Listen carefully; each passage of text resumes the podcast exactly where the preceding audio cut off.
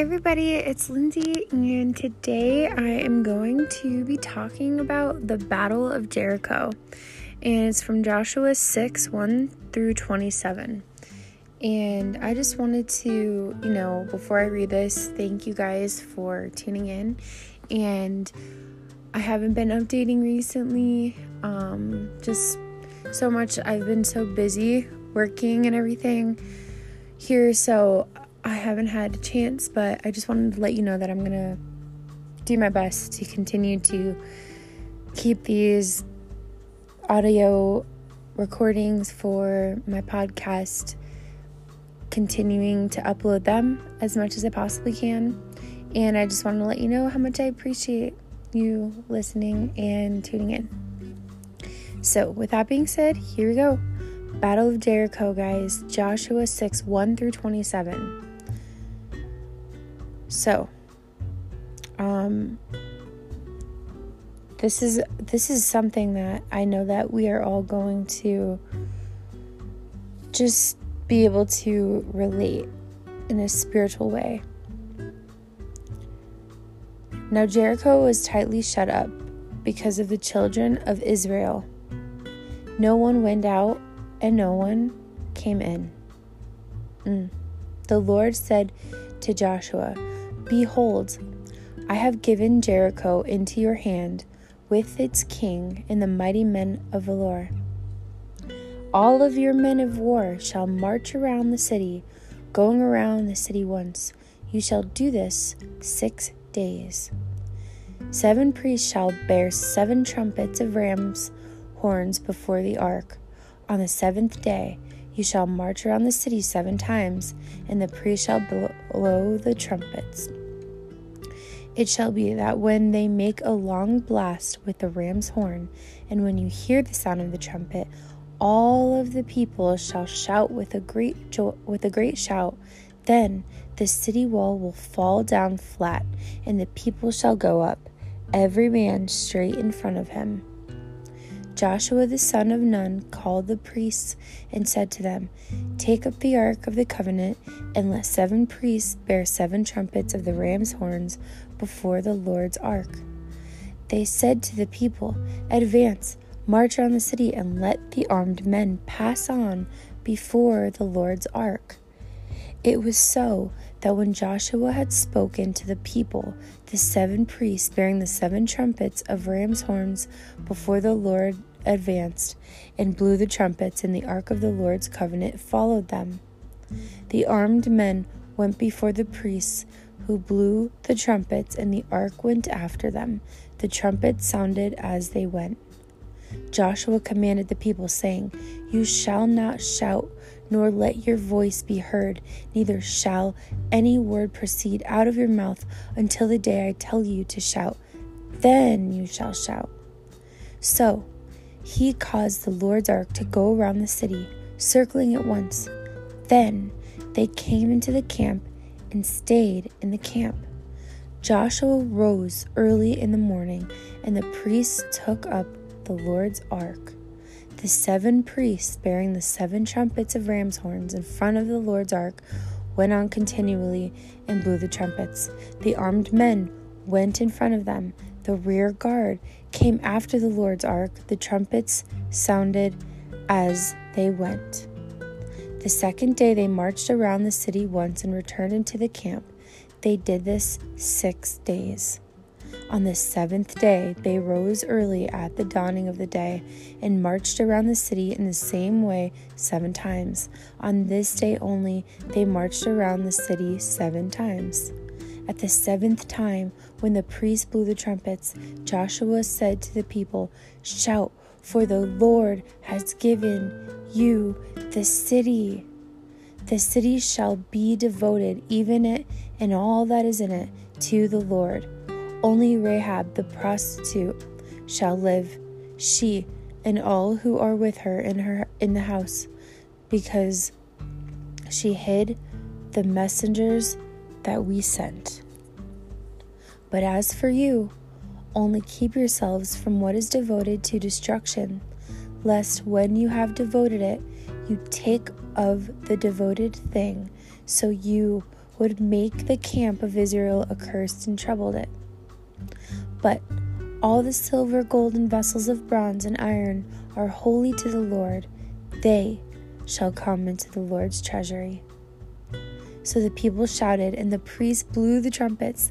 When the people heard the sound of the trumpet, the people shouted with great joy, and the wall fell down flat, so that the people went up into the city, every man straight in front of him, and they took the city.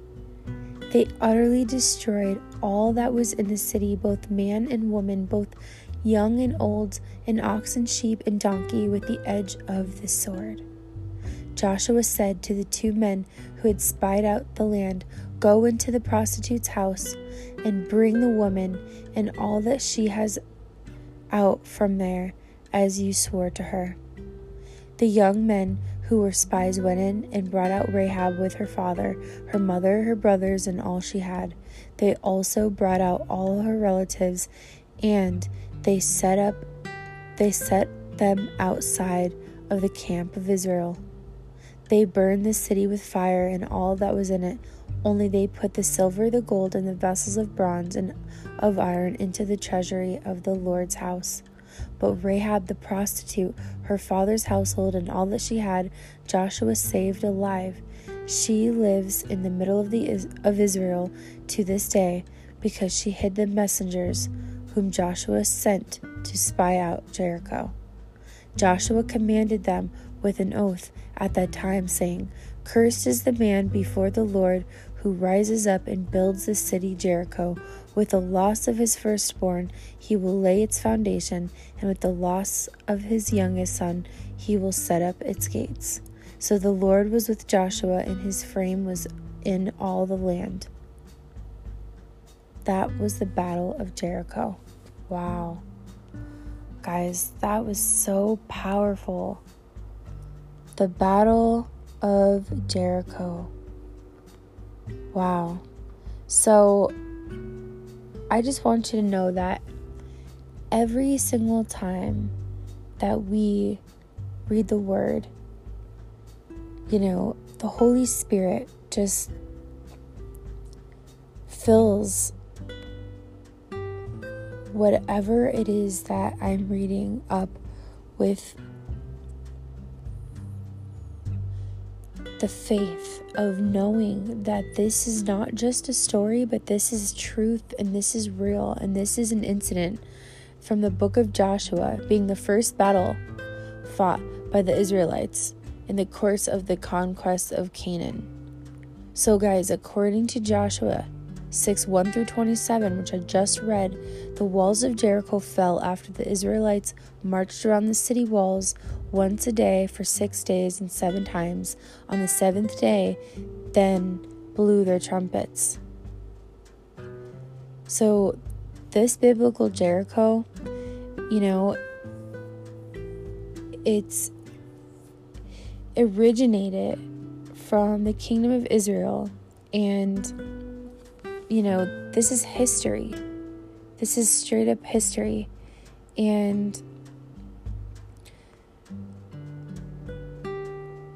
it just has so much, um, it has so much spiritual symbolism behind it, along with what actually did happen. So, what I love that God does is He takes these amazing events that actually happened and it is history. It is real. This actually did happen.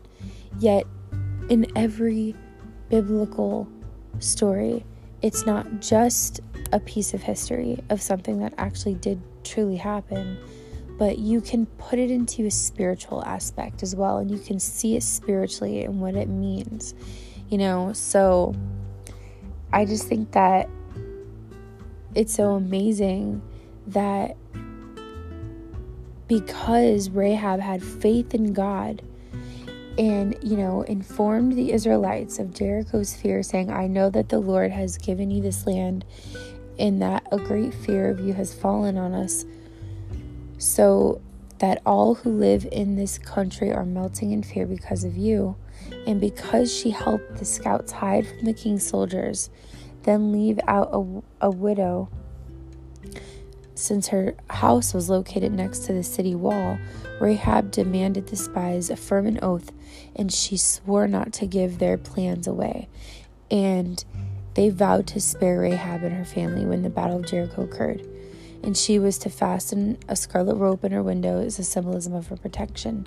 So here, God instructed Joshua with an unusual strategy for the Battle of Jericho. He told Joshua to have his army march around the city once a day for the six straight days.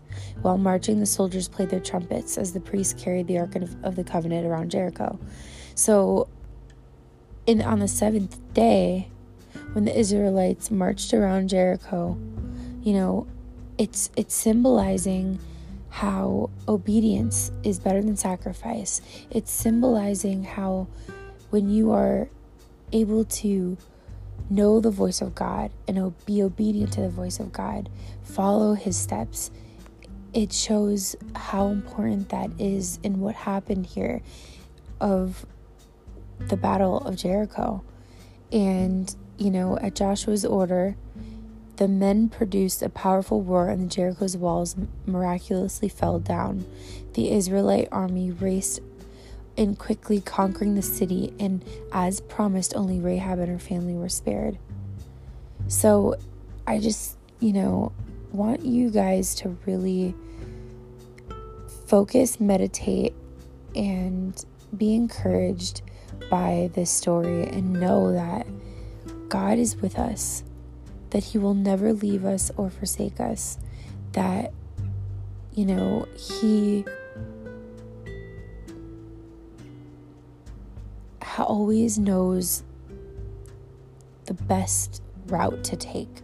And as we trust Him and we listen to Him, especially from what happened happened in this astounding miracle in the Bible, you know, it's just proving how God stood with the Israelites and how God you know, stands with us. Like after after the death of Moses, God chose Joshua to be the leader of the Israelite people. They set about to conquer the land of Canaan, and under the Lord's guidance, God guided them and told Joshua not to be terrified. Don't be discouraged. The Lord your God is with you wherever you go. He says that in Joshua 1 9. Don't be discouraged. I will be with you wherever you go. No matter what, no matter what, He's always there. And, you know, it's just amazing how, you know, Rahab was obedient and promised not to give their plans away, and in return, they vowed to spare her and you know, God commanded Joshua to have the priests carry the Ark of Covenant. And because of this miracle, you know, in God's battle plan for Jericho, after just leading them and guiding them and showing them the way, they were able to conquer it. They were able to defeat this. They were able to, you know, win because God never fails. God will never fail. And, you know, just a few lessons from this, guys, from the Battle of Jericho is, you know, Joshua felt unqualified for this task of taking over Moses, but God promised that he would be with him every step of the way.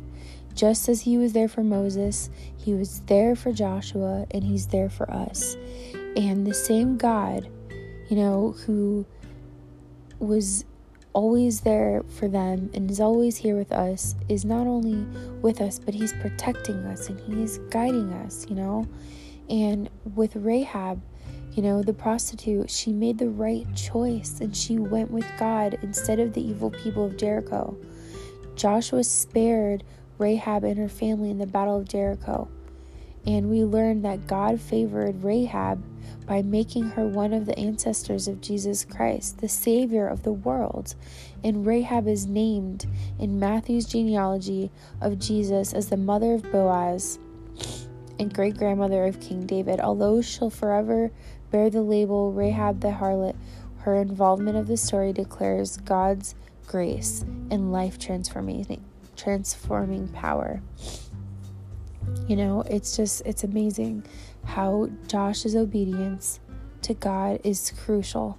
How crucial it was that every turn Joshua did exactly as he did, you know, and and it was told and what was told of God. And the Israelites prospered under his leadership because Joshua took on that role, because Joshua was able to lead them, that he was able to prosper. And he was able to not only prosper himself, but prosper all of the Israelites. You know, it's just, it, it seems like it's an ongoing theme that, you know, when you obey God, it, like the Jews obeyed God and they did well, goodness will happen. But when you disobey God, consequences are bad. And it's the same for us today. And, you know, Joshua learned firsthand that he would not always understand God's ways because human nature sometimes, you know, makes us question God's plans at times. But instead, you know, just like Joshua, we are to choose to obey him and we see what happens. And Joshua is an excellent example of humility before God.